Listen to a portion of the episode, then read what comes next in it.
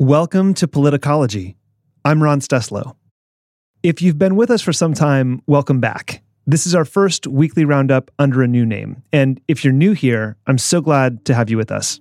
Each week, we bring in a rotating panel of experts to discuss the truth you need to know behind the most important stories of the week and how they're shaping the political landscape in this country. And on today's episode, I'm joined by an incredible panel of familiar voices a co founder and former advisor to the Lincoln Project, and a former political director of the California Republican Party, and all around expert of all things election data and demographics, our good friend Mike Madrid. Mike, it's great to have you back. It's great to have a longer intro format. So, and returning to our panel is political strategist and crisis communications consultant, former Lincoln Project senior advisor, and MSNBC political political analyst Susan Del Percio. Hello, Susan. Great to have you. Hey, great to be back. Thank you for having me. And Lucy Caldwell, political strategist, former campaign manager for Joe Walsh's primary challenge to Donald Trump, and a former senior political advisor and communications director at the Goldwater Institute. Lucy, thank you again for being on today. Thanks so much for having me. On today's episode, we're going to discuss the exodus of registered Republicans in the wake of the Capitol insurrection, the latest and most egregious voter suppression efforts Republicans are implementing across the country, and the mounting legal jeopardy the Trump family and their family businesses are facing. So let's start with the Republican exodus. In the week after the January 6th terrorist attack at the Capitol, tens of thousands of registered Republican voters switched or canceled their party registration, according to NPR and reporting from across the country. About 4,600 Republicans in Colorado changed their party status. There were roughly 6,000 defectors in North Carolina, 10,000 in Pennsylvania, and 5,000 in Arizona. And as we know, despite Biden winning the popular vote by over 7 million, the Electoral College was decided by comparatively thin margins in a few key battleground states. Margins where a few thousand voters re examining their party loyalty may have monumental impacts on their elections down the road, despite these numbers not being monumental themselves. Most of these voters switched to unaffiliated, independent, or a third party option, and just a fraction re registered as Democrats. But this is a huge signal that January 6th was a major turning point for how Americans feel about their political affiliations and the groups they want to share a big tent with. So, Mike, I want to start with you. Um, you know, a few thousand votes moving away from Republicans in states like Pennsylvania and Arizona could actually spell disaster for a GOP that is desperate to appeal to voters they've lost during the Trump years. So, how should Republicans be thinking about the political costs of the insurrection? There's a couple things to this, and it's important to step back and understand what this means. These are not monumental numbers, but as you pointed out quite accurately, history is made on the margins, mm-hmm. as we mm-hmm. say in campaigns. So even a 1% shift in registration uh, is significant. Now, normally we see a 1% shift happen over time, like over the period of a year. This happened in the immediate aftermath. So it's clearly a reaction to that. And it was more than just a shift in public opinion. This was people literally proactively either getting online in states where they allow online registration, not all the states that you mentioned to do, mm-hmm. or literally going in to the county registrar center or the DMV or wherever or the library to affirmatively say I right. no longer want to be a, a part of this. Right. And that's a significant factor for where they're at. And remember, during the during the campaign, we talked often about the Bannon line. We talked about it a lot on this podcast, where four percent of Republicans was all we needed to shift off and move that to limit the the Republican Party from being a viable um, infrastructure for a presidential campaign. If Trump lost just four percent, he would not be reelected. We of course doubled that. Um, and nationally, you can see the outcomes of that. This is happening uh, everywhere. Mm. Just a report from San Diego County this morning in California, 4,700 Republicans left the party in that time frame. That's as many as in the entire state of Colorado, as you just mentioned. Mm-hmm. So this is not an isolated incident. So, Lucy, we saw the number of people who left the Republican Party in Arizona balloon to about 10,000 throughout January uh, after the insurrection and a series of censoring uh, high profile Republican figures. Can you talk about what's going on in the Arizona Republican Party? Yeah, I think that the Arizona Republican Party is a story that we are going to begin to see happening in other places, in places like Georgia, probably down the line, places like Texas. But the Arizona Republican Party has been for several years run by perennial loser Kelli Ward, who is a kind of self styled Tea Party candidate, served in the legislature, mounted several unsuccessful runs for the US Senate.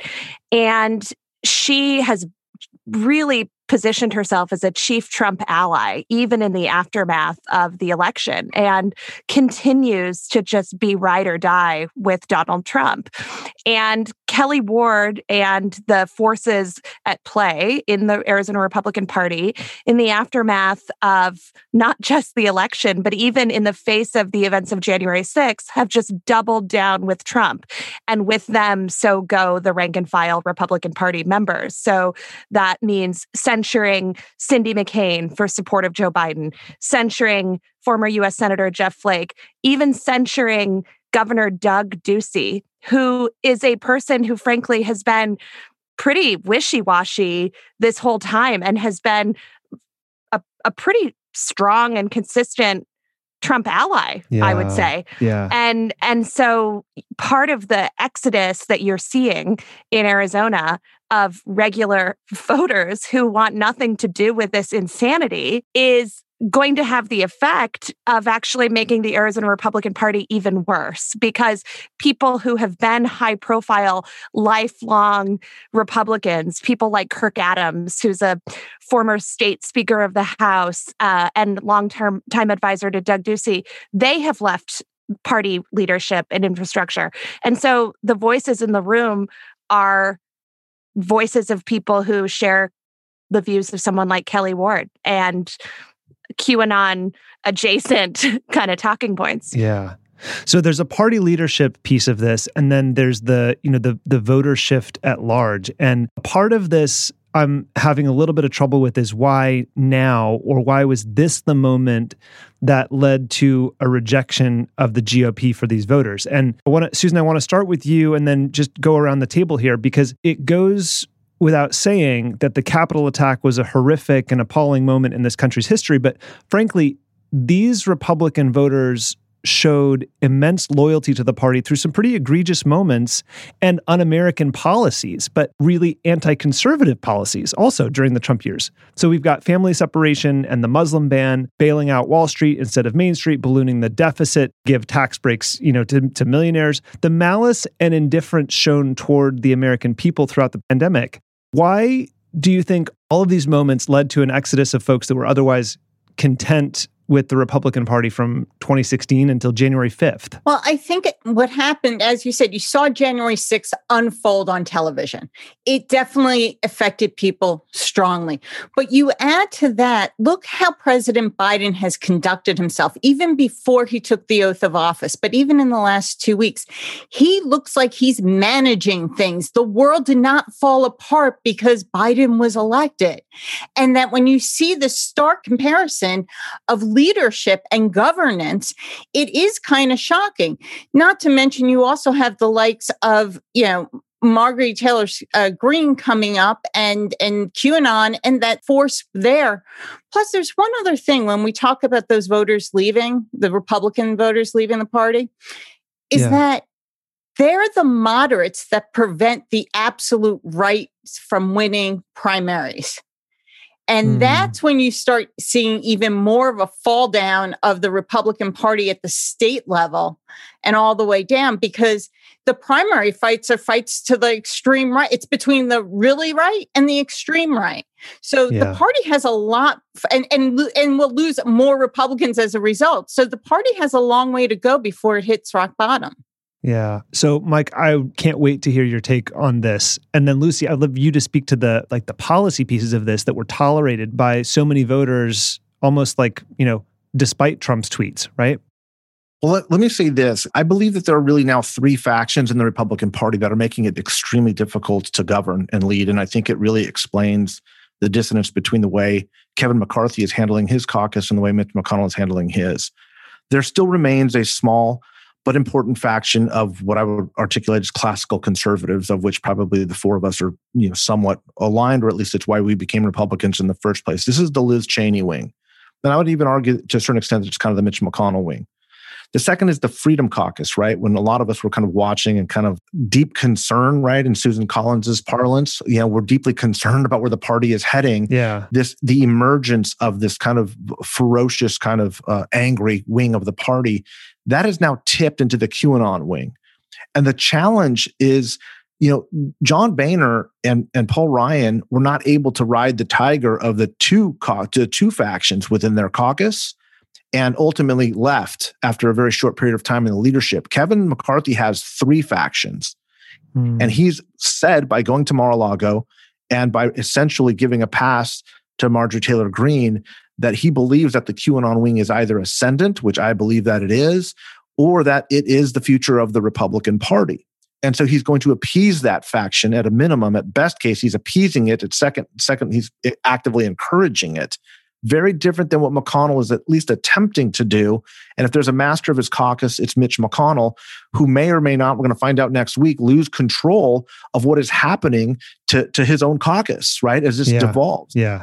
And the real problematic part of this is without a common thread or a common enemy, and the Democrats don't seem to be that at this point, these three wings really don't want to have anything to do with one another anymore. Yeah, right. Like Matt Gaetz and Liz right. Cheney are like, I, I, don't even know who you are, but right. you don't belong in my house. Right. Right. And so this infighting is is not just about disagreeing on tax policy or personality. Right. This is foundationally different politics. And I don't think it's going to be very long before this just completely rips open you did see uh, Marjorie Taylor Greene just a few moments ago acquiesce and saying, "Okay, 9/11 absolutely did happen." Yeah, but uh, look, this is not just going to go that away. Should not be breaking news. No, but it is. Well, no, yeah, right. but that's a headline.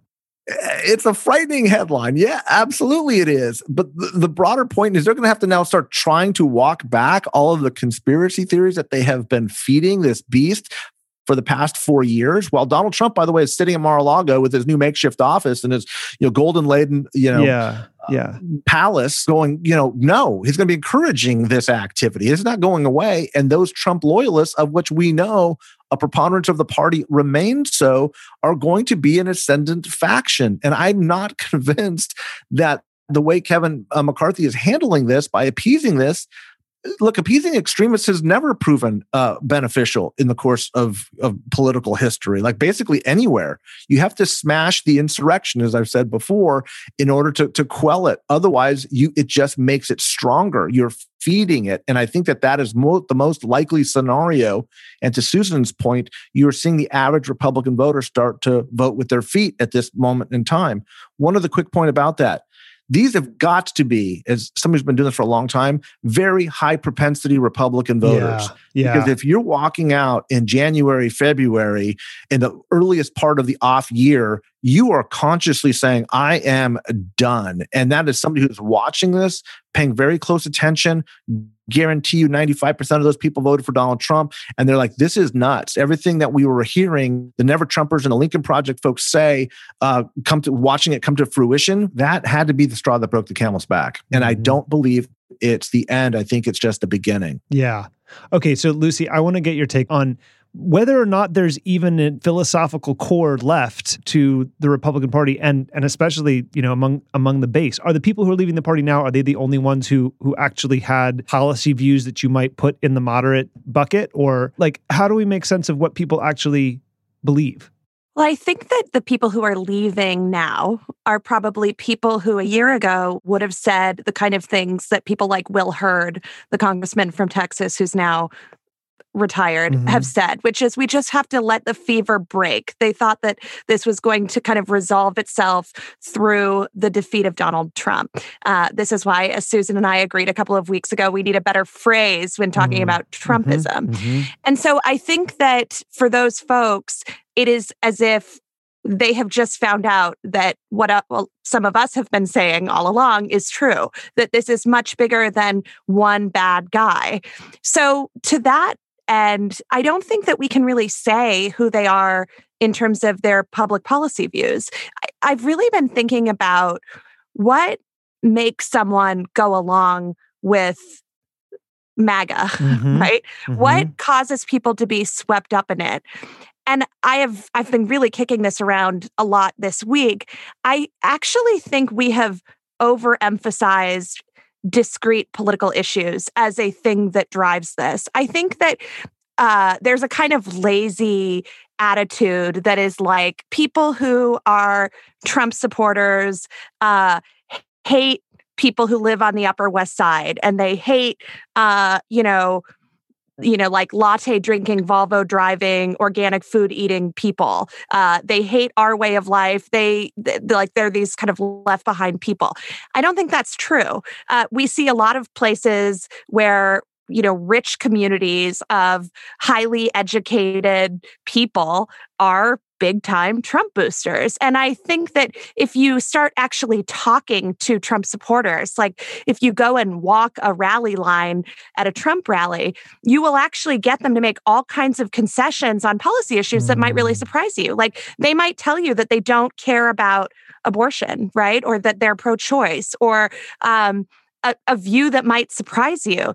And so I think we have to stop talking about it as a political force and and talk about it as a cultural force. Mm-hmm. Even some of mm-hmm. the people who've been featured, you know, sort of average everyday voters who've left the party, they are leaving it for cultural reasons. They some of them are saying things like I'm very, very pro life, and I'm going to keep, try, I'm going to try to make Democrats more pro life, right? Or taking a position on an economic issue, one this way, one that way. So I don't think that we can really sum up what the, I don't think that there are a, a nucleus around a kind of core set of public policy views. Bookmark that point because we are absolutely coming back to it over and over again. Um, but let's ca- let's talk about the conspiracy charges. So last week, prosecutors announced conspiracy charges stemming from the Capitol attack against two members of the white supremacist group, the Proud Boys, who the Southern Poverty Law Center classifies as a hate group. Conspiracy charges have also been brought against members of the Oath Keepers, which is a so called militia group that allegedly began plotting to storm the Capitol and prevent the Electoral College vote certification just days after the November election.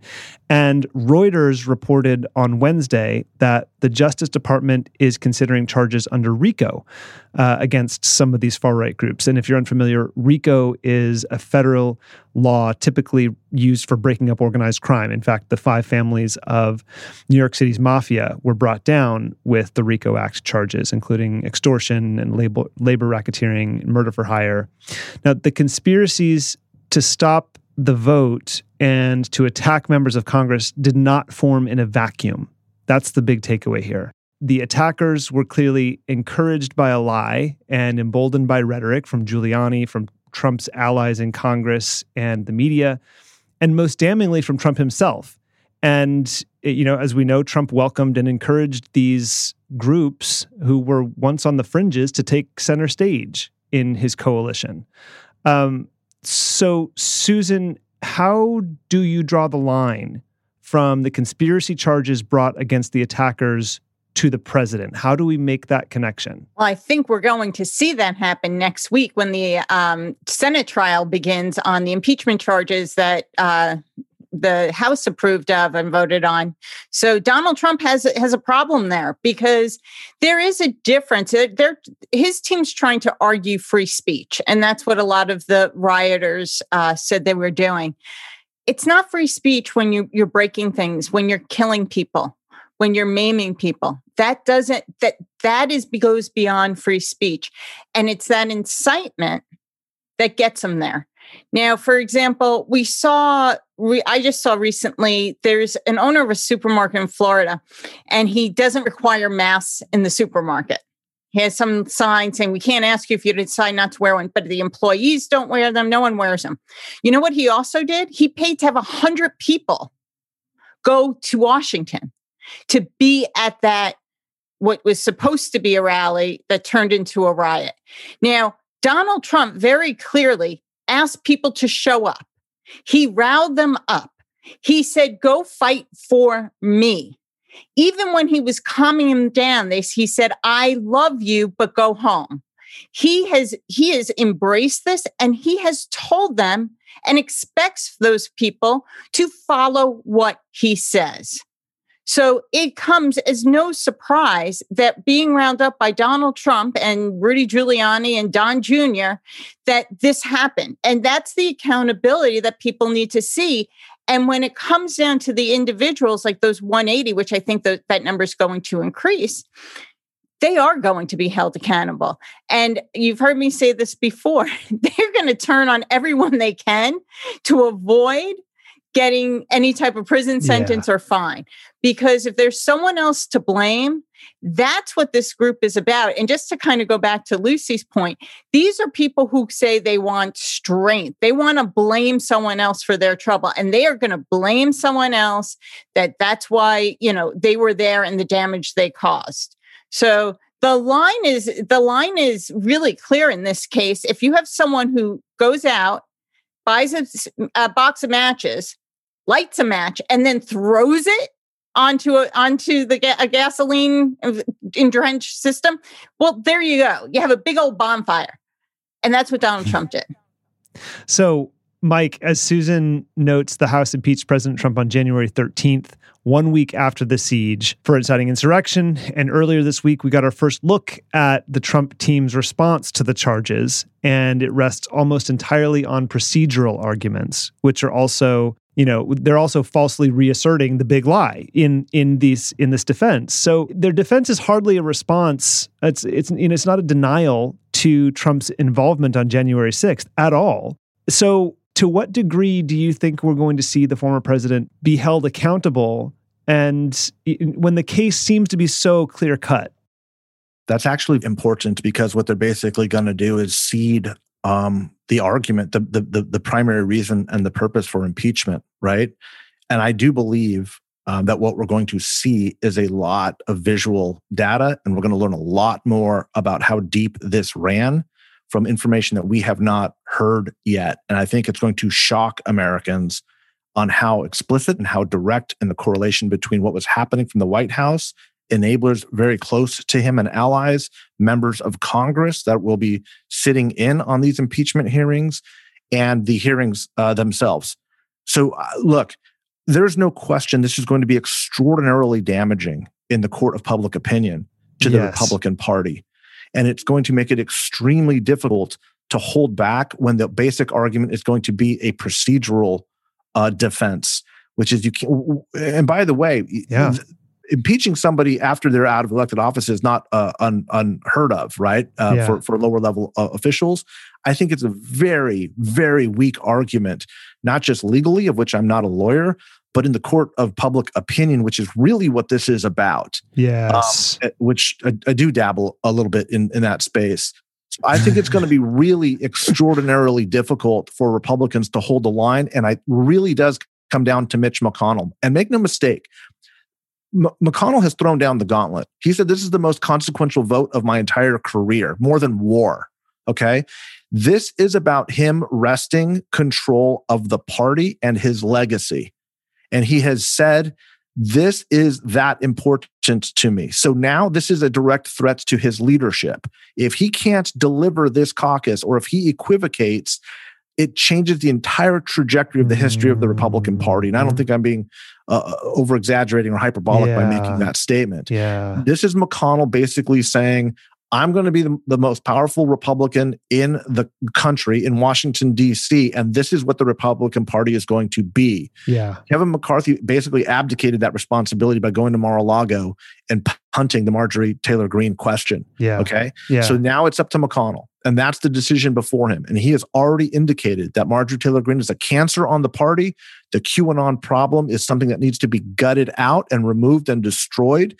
And he's already acting against what could be perceived as the best interests of Donald Trump. Yeah. So it's not just about the party in an abstract sense. This is a direct attack, a direct challenge to Mitch McConnell's leadership. And if he can wrest those votes, he's probably, I'm sure, working behind the scenes to make sure that the visual and audio uh, and written uh, evidence yep. is so damning so damning that he can go back into his caucus in between these hearings to say, you better put up these damn votes because otherwise it's going to be a noose around your neck politically and you're in deep, deep, deep trouble. Yes. You know, and just one other thing on that is let's not forget uh, Mitch McConnell saying, I can raise money from corporate America if I sound like this. He can mm-hmm. go out there. They can't give to the House because Kevin McCarthy, you know, McHugh or whatever they're calling him these days, Kevin McHugh, um, is is going, you know, peddling and crazy. And the other thing is he's looking at the, the, the scenario of it's 50 50. In 2022, yeah. Georgia's in play again. I mean, so is Arizona, but Georgia is again in play because that was a special election to fill a seat. So Warnock's, you know, is a pretty open target right there. And that's a pickup. That changes just Georgia, which is another reason why they need to get, uh, you know, that QAnon Congresswoman uh, yeah. Marjorie Taylor Greene out of there because it's Georgia. yeah. But the connection between the impeachment and Marjorie Taylor Greene and those 2022 mid- midterms, there's a much more bigger common thread than I think is clear at first blush, which is that the Republicans, who, by the way, have a ton of seats that they have to defend in 2022, mm-hmm. um, it's not going to be a walk in the park for them at all. They are going to have to really work to hold seats.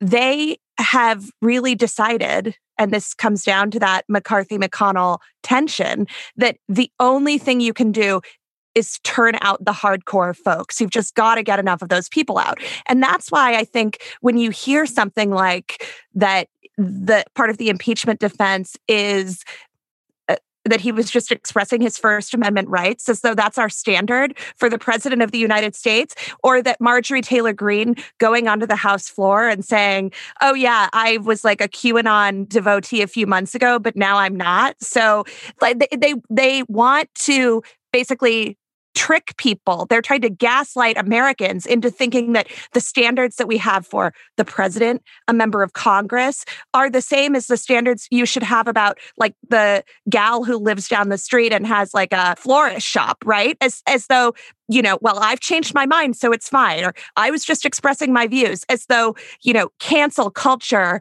of of uh, the president or a totally out of control um, cult mentality congressperson, it means that they're coming for you next and they're going to come for you and knock at your door and find out if you had a Trump yard sign. And th- those are just not comparable, right. but that's their game. And it's to continue to motivate people by fear to hang with this incredibly destructive force that is today's Republican Party. Let's leave that topic there. I think that's a really good point, Lucy.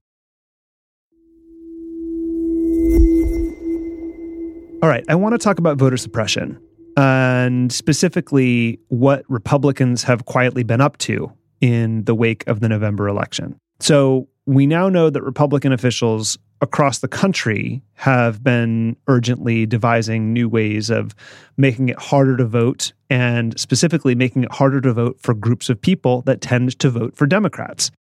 The threat of an ever growing Democratic majority and the pretext provided by Trump's big lies, claims of massive voter fraud, have reinvigorated the Republican Party's anti democratic efforts with a small d. So, Republicans in Georgia specifically have their sights set on restricting mail in or absentee voting, which President Trump attacked relentlessly through 2020 as being rife with fraud, which it is not. Obviously, that was never the case. Republicans only started to hate mail in voting in 2020 because Trump began attacking the method, mostly because it's a safe and secure way for more people to vote. Meanwhile, in Pennsylvania, where GOP senators refused to seat one of their Democratic colleagues until they were forced to by a federal judge, Republicans are preparing to restrict both the processes for receiving and for counting mail in ballots. And in all, the Brennan Center for Justice counts more than 100 bills in 28 state legislatures intended to restrict voting access. So, Mike, the Republican Party has won the popular vote in a presidential election one time in this millennium. Uh, and the demographic trends will continue to disadvantage what has become, thanks to Trump, infected by white grievance politics, among many other problematic ideologies. And we've talked about how voter suppression and disenfranchisement is now the only path to national victory the GOP has. And yet, more people voted for Republicans than ever before in 2020, and they outperformed in the Senate and the House. So, how should we expect to see this combination of both systemic disenfranchisement, systematic disenfranchisement, and overperformance at the same time play out in the coming midterms and the 2024 race? Well, the first thing to, to be mindful of is uh, any party that is working to restrict uh, the franchise, to restrict voting, is a party that is not confident in its own beliefs and ideas to actually win a majority. And that's important because it's also a sign that the Republican Party is not going to change. And it's not going to change probably for the next couple of decades, as I've been talking about, for demographic reasons. And I do believe actually this is this, this, Susan will be shocked. I'm actually a little bit optimistic about what this portends because there's going to be a fight on this. And just like the first Civil Rights Act, which came upon us in the mid 60s as a result of Jim Crow segregations and trying to suppress African American votes, I think the federal government is going to start taking a much more significant role in our voting processes because when we're talking about things like absentee ballot voting, it's not just about a pandemic, it's about the, the very ways our society has changed since the late 1700s mm. right things have changed right things changed in the last you know 2 years let alone the last 200 yeah. years and as we seek to push greater enfranchisement um, more voters are going to fall under different protections, and it's not just going to be by the, the, the typical you know categories that we've looked at since the 1960s. We're going to be looking at our processes more, and it's not going to be a sufficient answer for some of these red states to simply say we want to clean the dead wood out of the voter rolls, or there's going to have to be some sort of voter identification. Um, that's th- those types of things. I think will will be will be brought up they will be pushed legislatively, and I believe even with with a conservative jurist, they will be slapped down summarily.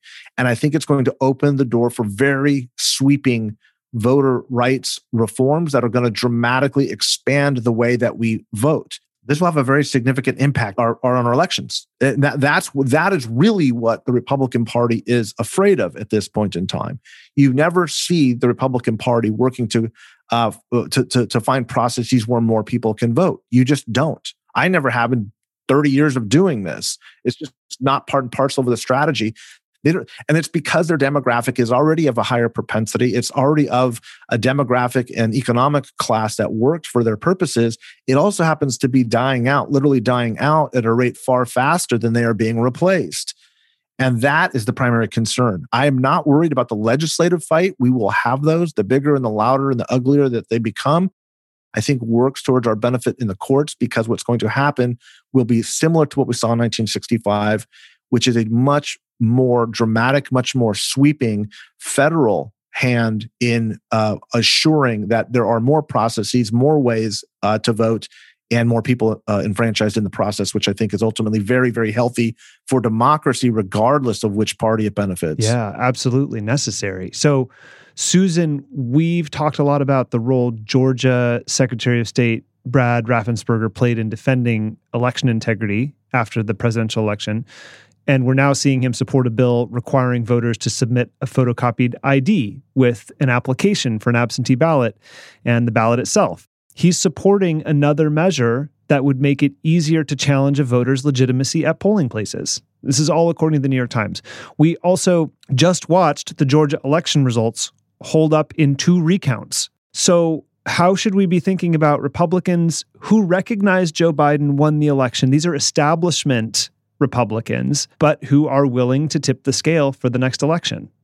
Well, at the end of the day, elected officials are trying to do a dire of who they want in their districts and who they want voting. You just can't pick the voters, and you can't. You have to recognize you're representing everyone in your district, but they only want certain people to vote, so they can say that's who I'm supporting. On the face of it, of what's happening in Georgia, it's absurd. I mean, it's bananas. How can you say we just had the safest election and most with the highest integrity, and then say we need more effort to restrict people from voting because that was 2000 2020 rather and, and that was a pandemic oh we had to make changes it was a pandemic well maybe what we should learn from the pandemic is that look how many more people voted. We had the highest voter turnout in nearly 100 years. Now, it's as it turns out, the Republicans, even though they had a high turnout, didn't get the result they wanted. Why? because the fact is is that a lot of people turned away from Donald Trump and and their ideas and their and the philosophies there and and and the flawed and and hurtful policies.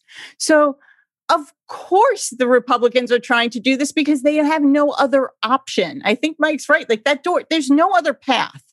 Yeah. Unless you are truly willing to really take a hard look at who you are as as a party and who you want to represent. The problem is is that people don't want to represent Republicans don't want to represent the people in their districts. Crazy. Yeah, that is such a good point. It's it's the idea that you're only accountable to the people who voted for you as opposed to everybody in your district. Yep. And that's what, yeah. ironically, that's what Joe Biden was basically saying when he said, I will be a president for all Americans. Doesn't matter if you voted for me or not, you're still, you know, you still need the vaccine, for example. I'm not going to prevent you from getting a vaccine. Whereas Donald Trump was like, New York, no vaccine for you. I don't like your governor. I mean, it's just that's the that's what's needed. And in some cases, we need just enough people to kind of come together to move decent policies. But boy, yeah. The, the, I think these these um, these proposals to restrict voter participation are going to get hammered and they should at the state level. The feds take too long and there's too many complications. But I, I want to take every I want to take on every state. I'll start yeah. with Georgia and Texas, maybe.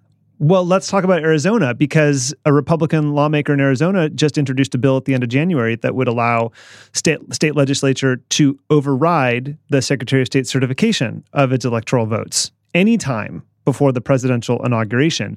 So, Lucy, we saw this level of wholesale voter disenfranchisement in the court cases while Trump tried to overturn the election.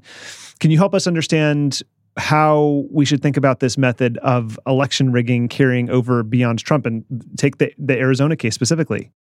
Yeah, well, that bill is really egregious. I just read it the other day um, because I saw a press release from the member who introduced it. Her name is Shawnna Bolick. And I'm mentioning that because I want to tell you a little story about who she is. I read a press release from her claiming that the media was disenfranchising voters by their take on on her bill, which is very sort of Marjorie Taylor Greene esque thing to say. Um, so I went and read the language of the bill, and it is very clear. It is a very clear effort to disenfranchise voters by saying in this bill, which uh, will not pass, uh, that the legislature between election day and inauguration day can just simply choose different electors to send as part of the electoral college process. So that means that, I mean, if, I mean, what would even be the point in voting in the presidential election in Arizona if that were the case? But the reason I mention the member who introduced this is that she is such an interesting microcosm of the kind of cult of Trump. So she is uh, if if you want to kind of make the link to the Clarence Thomas Ginny Thomas episode that has been in the news this week, she herself is married to an Arizona Supreme Court justice named Clint Bolick, who is a guy who is is a protege of Clarence Thomas, but he himself came up in kind of libertarian free market conservatism, co-wrote a book with Jeb Bush a few years ago, 10 years ago, probably called Immigration Wars. Very, very classic conservative guy socially, you know, libertarian fellow. They live in a district, his wife's district, where she barely eked out a win. she barely won reelection. Um, every legislative district in Arizona is one senator and two members of the state house. The other state house member is a Democrat. Uh, it, that district is part of Metro Phoenix, a, a part of a larger area that went clearly for Biden. It's why Biden won uh, the state of Arizona. And it is exactly what Susan is saying. You have this woman who comes from a tradition of classic conservatism who has decided to go all in with Trump because she doesn't give a damn about representing all of her voters. She, even coming out of this race, coming personally from a tradition of classical liberalism, you know, kind of that tradition, she has decided to go all in on MAGA. And in addition to being short sighted, it is just so interesting that it is not the case that this is just, again, like she represents downtrodden people and there are all these coal miners it, it is it is just such a, a weird story of a person who thinks okay well i crave being in office. Yeah. i'm going to get so many nasty notes after saying this. This is one of the most desperate people you'll ever meet. She's just been desperate to be in office for years. She finally gets in. This woman now is in a district in metro phoenix and she has decided to appoint herself the person to disenfranchised voters because she only cares about the Republicans who voted for her. I, am I'm, I'm obviously making this a little too personal, you know. God the, bless, but the, Shawnna. But but but that's where but but that's where it starts. That's where it starts. You're right. And Susan, this is exactly this is exactly the phenomenon that that Anne Applebaum described in that book uh, Twilight of Democracy, which we discussed yeah. on this podcast, because she actually used Laura Ingraham as a perfect example of someone who had a very, very refined educational pedigree, who was a uh, like a classical liberal conservative, who then ultimately went all in in in this sort of like alternative facts world, and right and and part of the book is sort of an exploration of how people, you know how you lose friends over politics eh, when they when they succumb to or choose to go down that path. It's it's a uh, Susan. I'm interested in what you have to say about this because it's it's um, you're right that it starts there and then and then you you start continuing making these concessions and and then eventually you wind up in your you know your your full on Q. Well, in part, look at what um the QAnon lady, the Congresswoman Marjorie Taylor Greene said when she was accused of it. She's of of not accused when she was responding to everything that she had said and yeah. looking to make things. What did she say? We have nothing to apologize for. We will continue to fight. It's always we. It's always bringing in more people into a fight. It doesn't matter what fight it is. It's a fight though. It gives us, we are stronger together. And that, that especially in the time of a pandemic is very strong when people are isolated and you start, you know, I used to say my mom is just like one click away from like becoming part of a conspiracy theory because she just keeps looking and it was a friend of hers that sent something and then she clicks on it and then she clicks on something else. Mm. And, you mm. know, before you know it, she's asking me is, you know, some really crazy questions, but she's learned, so it's really good. but I'm proud of her. But the, the fact is, is at the end of the day, a lot of people don't learn. They end up finding more people that mm-hmm. think like that, mm-hmm. and then that starts to build, and that starts allowing you to block out other people who don't think that way. And you can give them as much information as you want, disproving these theories. I mean, just on the base of it, some of the Q stuff is just bananas. Makes no sense. Like, no yeah. one, I would think no one could possibly believe it until we see how people come into it. And what it is, is it's something to fight against, and it's something that people can join in together. Mm-hmm. And it is making its way into the mainstream much oh, more yeah. than we're acknowledging. Yeah. People who would denounce QAnon are talking about things like, you know, the conspiracy that Joe Biden won't be president in a year because, you know, he's just like having brain aneurysms right and left and will soon be out because the far left is yeah. trying to to push him.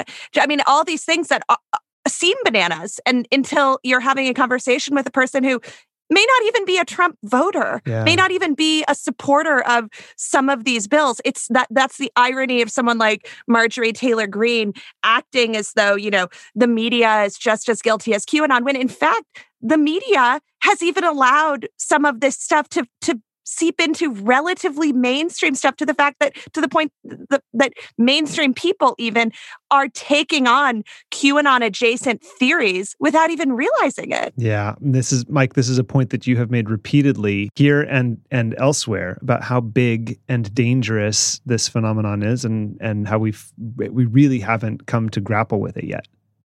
Well, it's a social phenomenon, right? It's not it's not a political problem. Right. We see it evidently in our in our political institutions because it's starting to consume them. Yeah. But there's something very significant. These are tectonic plates that are moving in our society, and it's not going to go away. And I think this is it's kind of the same way that we were we were warning people over the past year that the goal here was to to to um, derail democracy. The goal here was to upend and overthrow the government, essentially. And again, sometimes when you hear that language, listeners will hear the language and they kind of dismiss it and say, "Okay, that's just Madrid being Madrid," and I get that. But but when it's proven right, um, I want to say again with clarity, the QAnon segment of the Republican Party is far bigger than we think it is, and it's growing. And the reason why is you don't necessarily have to have a Q flag and dress up with, you know, bullhorns and and you know, coonskin cap and you know, paint your chest and storm the Capitol to be QAnon. It begins, like Susan said, with very small incremental steps, with people clicking on one thing and starting to go down this very slow road. And there are gradations of this of the way you become radicalized online. Mm. And part of hmm. radicalization is breaking down the confidence you have in the systems that we all agree on as society. And again, that doesn't happen with somebody just knocking on your door and saying, Hey, I want to preach to you the gospel of QAnon. That's not how it happens. The way it happens is through nickels and dimes. They're very small steps. And there are many, many thousands of people who are already slowly going down this road and kind of casually saying, yeah, maybe this government, you know, that isn't working. Maybe there is something else afoot. Maybe there is something else going on. And maybe there is something wrong with the voting systems. And there is a community out here of a lot of people talking about this. And you know what? I'm kind of pissed off about it myself. And then it just kind of grows and grows and grows into this deeper and crazier conspiracy theory. So I think in many ways, the media's characterization of QAnon basically saying that it's a philosophy belief that believe that there is an international, you know, child sex ring being run by the Democrats under a pizza parlor in Washington D.C. That may be an element of it, but that's not like people were just one day convinced of that. Right. It's thousands of people going through what we have seen in different parts of the world, which is radicalization. Look, if the storming of the Capitol was not a radical, mm-hmm. a radical uh, element with people who have become political radicals and domestic terrorists, I don't know what is. And we've got to, if you believe that it's just this small coalition and crazy faction of people, you really need to pay better attention because it is growing and it has a lot more to do with the way that misinformation is moved, the way our brain works, the way that we become radicalized, the way we become more hyper partisan, which leads to this radicalization, and this tribal element, which is really dominant and is going to get bigger over the next couple of decades, where people's identity are, is feeling threatened. And, in, and when whenever somebody's identity is threatened, look out. They will start to look to find news or evidence or facts in their own, you know, alternative facts to to confirm their pre-existing beliefs they're not mentally or biologically in a place where they're like, oh, yeah, okay, let me learn about change and figure out how I can kind of make things change. Change is very difficult for human beings by design, by biological design. And that that is very problematic. And that's really what is happening. And we're not talking about it that way, which is why the only way we can talk about it is watching the silly circus kind of unfold and going, what is going on? That woman's crazy. Listen to what she's saying. And you realize it's not just her, it's an entire caucus. And there's a whole group of candidates, and it's a social phenomenon. Yeah. Yeah. Think about it the way in the past year, as we've fought a global pandemic, it turns out that we learn things after the fact, like how COVID is transmitted, right? Uh, whether it's on surfaces, how is it passed, right? And we are learning all these things where we are only able to learn about it because it's happened, right? Because we're all trying to sort of take this on in real time. It is the same thing with a force like what I guess we're calling for these purposes QAnon, which is that we are currently using the wrong measuring sticks, the yes. wrong metrics to see it. We are looking for things like, did you vote for Donald Trump? Right? Uh, no, I didn't vote for Donald Trump. Okay, well, you must not be in it because in my Venn diagram, everyone in the QAnon circle is, you know, right. also consumed by the larger circle of Trump voters, right? Uh, did you, um, do you support random issue oh okay and we are not seeing right now we don't know yet what are the ways that we should we yeah. should measure this yeah. and and so that's going to continue to be a, a very big challenge Okay, let's move to the topic I'm looking forward to the most tax fraud.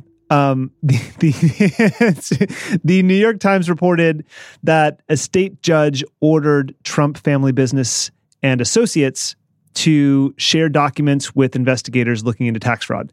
The investigation began after Michael Cohen, the former president's former attorney and fixer, told Congress that Trump inflated his assets when applying for bank loans and had understated them to reduce his tax bill.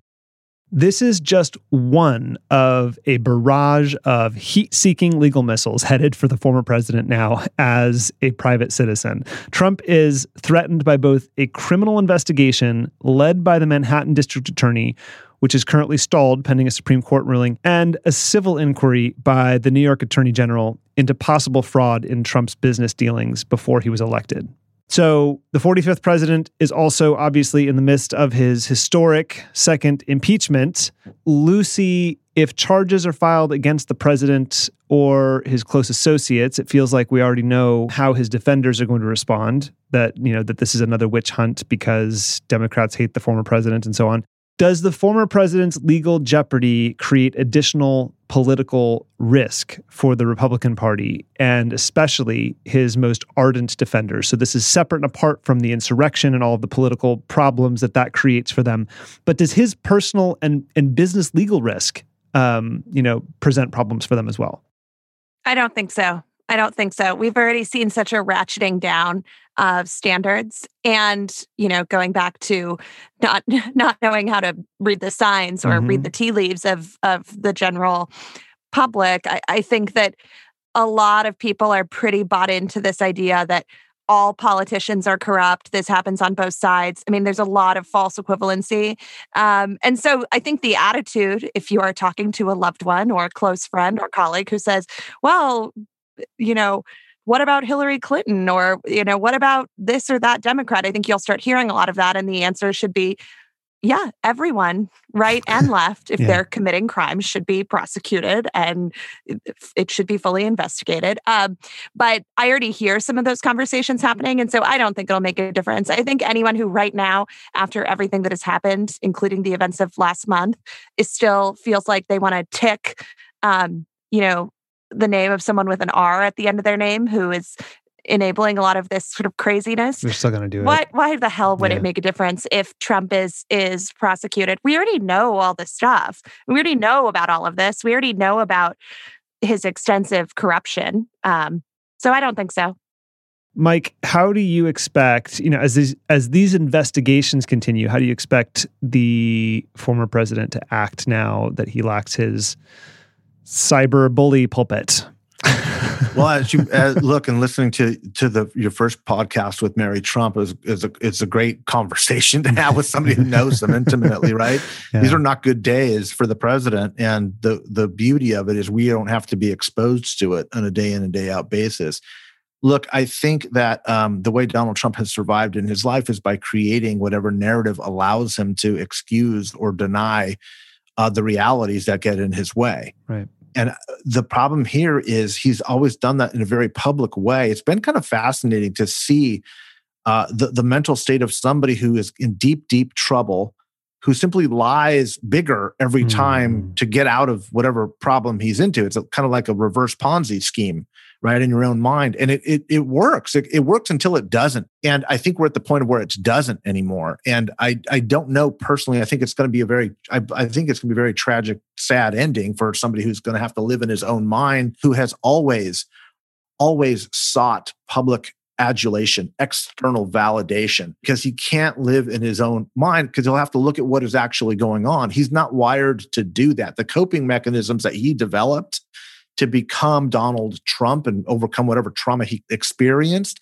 has always been to seek greater adulation, greater external validation. Now that he doesn't have his primary tools to do that, which is his social media handle, his rallies, I think it's going to be a um, um, a really um, ugly crash for him as an individual. I do think, I do think as time goes away, there's going to be an erosion of support for him, especially as there is not the constant communication. I think, as I've said before, I think it will factionalize.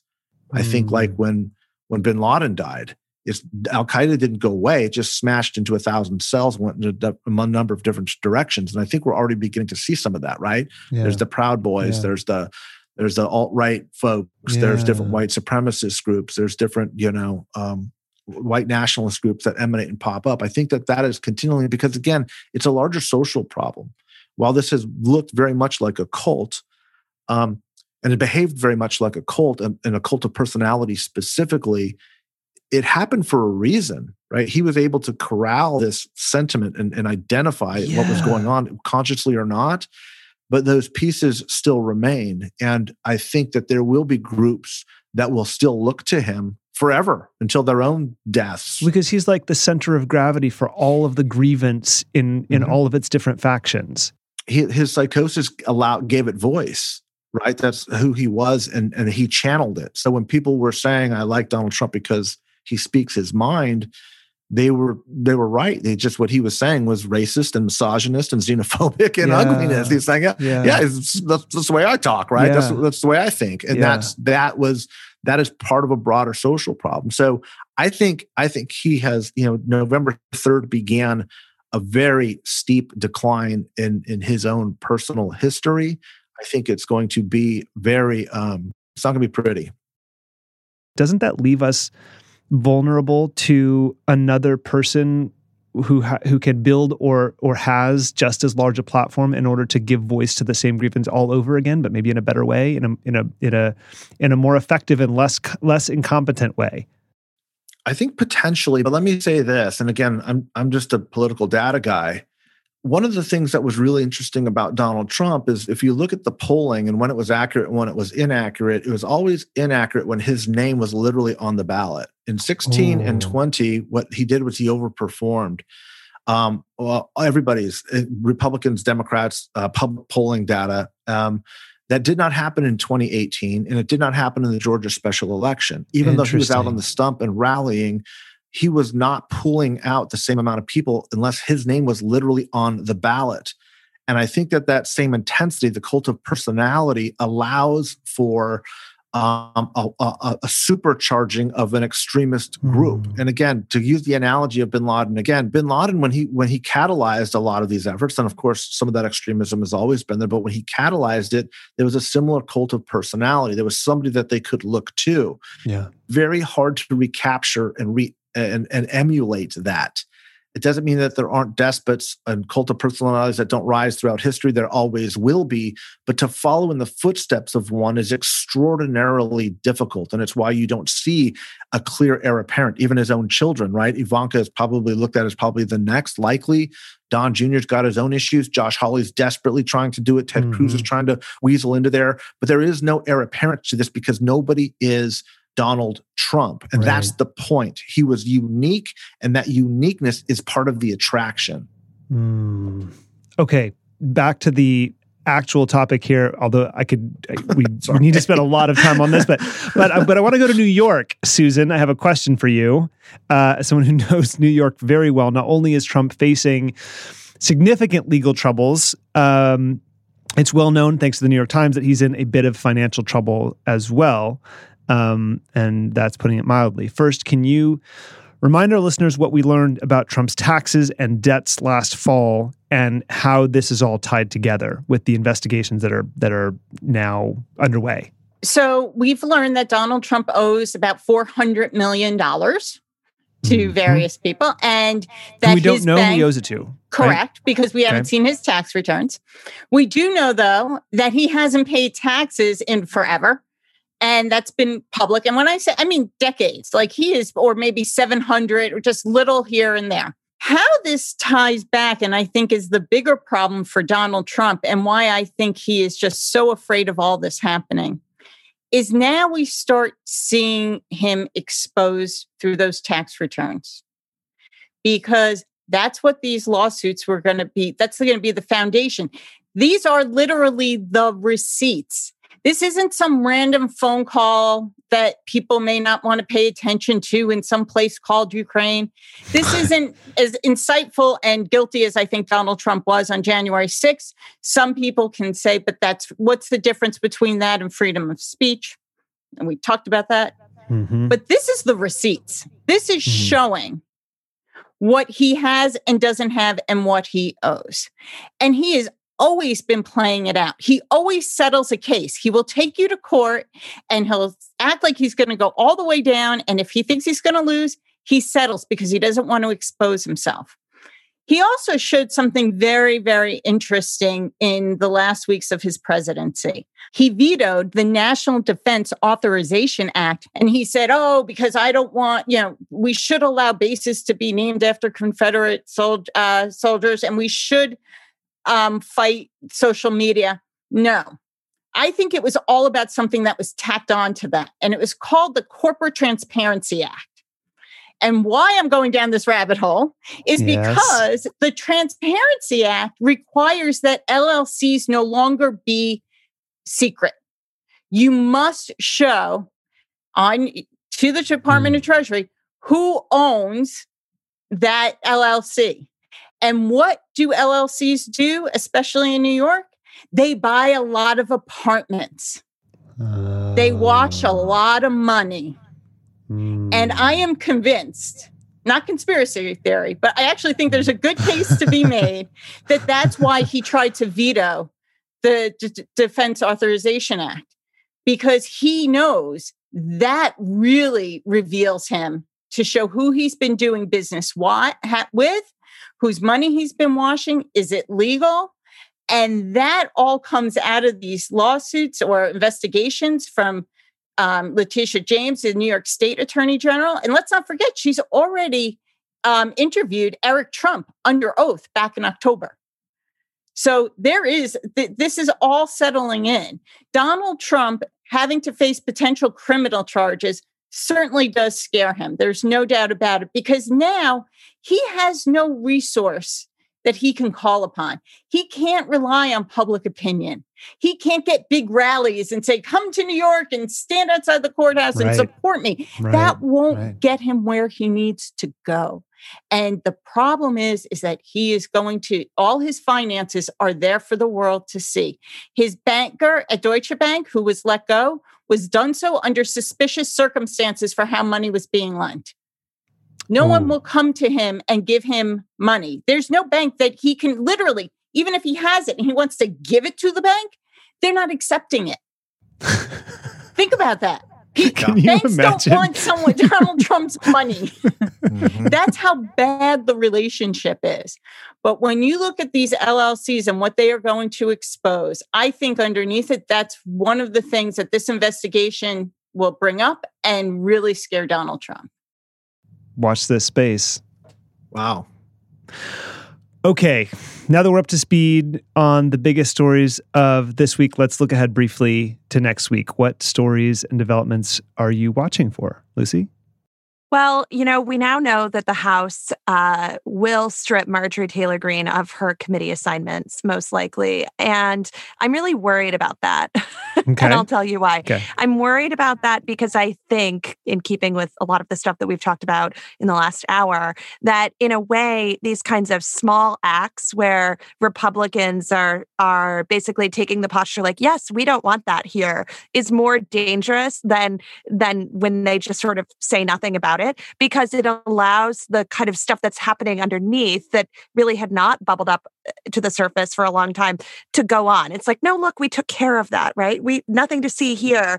And so I'm interested in how that shakes out and how after that vote, how people will hear about it. Um, I'm also really, really interested in some of these issues that are cropping up. For instance, in the fallout of the Robinhood Reddit v. Oh, Wall yeah. Street episode how they shake out among federal lawmakers. Um, you know, we saw that AOC and Ted Cruz were oddly aligned in that, but there's so much bad blood. Um, understandably that one wonders will they ever as we kind of get through the impeachment trial and get on to governing will they be able to come together now that democrats and republicans have a power sharing agreement what is the actual uh, vibe yeah. of Congress yeah. going to be. And so I think that we're starting to see little issues pop up, COVID relief bill and more, that even as the impeachment trial rolls through, uh, we'll have to see what what will the dynamic be. Yeah. How will it actually function? Mike? Smartmatic, the voting software company that Trump's lawyers falsely accused of election fraud has filed a 2.7 billion billion dollar defamation lawsuit against Fox News. yeah, 2.7 billion. They're going full dominion here. Wow. Look, th- this is going to bring a lot of the conservative media conspiracy theory uh, companies to their knees. It's going to crack them. They're just going to be drowned in litigation and again we've talked about this on previous uh, episodes on how you kind of limit the false news stuff. Um, I'm really proud of these companies to be stepping up and just crushing, crushing these these these news sources that have been peddling in conspiracy theory uh, financially. It's like if you're gonna, you don't get a free ride here. Uh, if you're gonna, if you're gonna try and destroy democracy, if you're gonna try to incite revolution. Uh, using our company's name and smearing us in the process, there's going to be a price to pay. So, 2.7 billion dollars, uh, huge number. That's on top of Dominion. My guess is any other uh, voting software or hardware company that was named by these groups is going to be coming with um, multi-billion dollar lawsuits as well and i think that only um, serves the republic well. Absolutely. Susan? Oh, just one thing to follow up on mike's yeah. uh, thing is that these dominion specifically gave so many warnings stop doing this. Stop doing it or we will sue you. Like they have such a record that they are going to lead the way in having, again, bringing the receipts as to where this happened. Um, I think that'll be very public. What I'm looking for next week is what's going to be done under the bright light of impeachment. Mm-hmm. That's where the lights hmm. are going to be shined on. Everyone's going to be following it. We're going to see it all over again.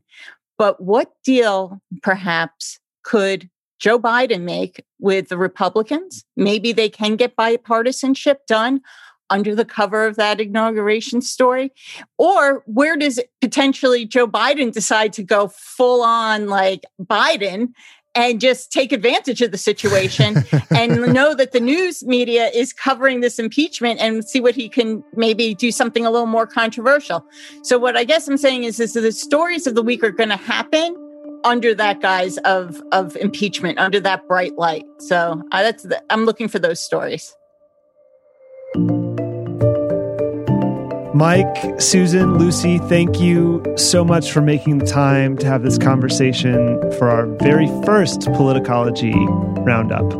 And thank you to everyone at home for listening. If you enjoy the show, it would help tremendously if you could rate and review us wherever you get your podcasts and tell your friends about us. I'm Ron Steslow, and I'll see you in the next episode.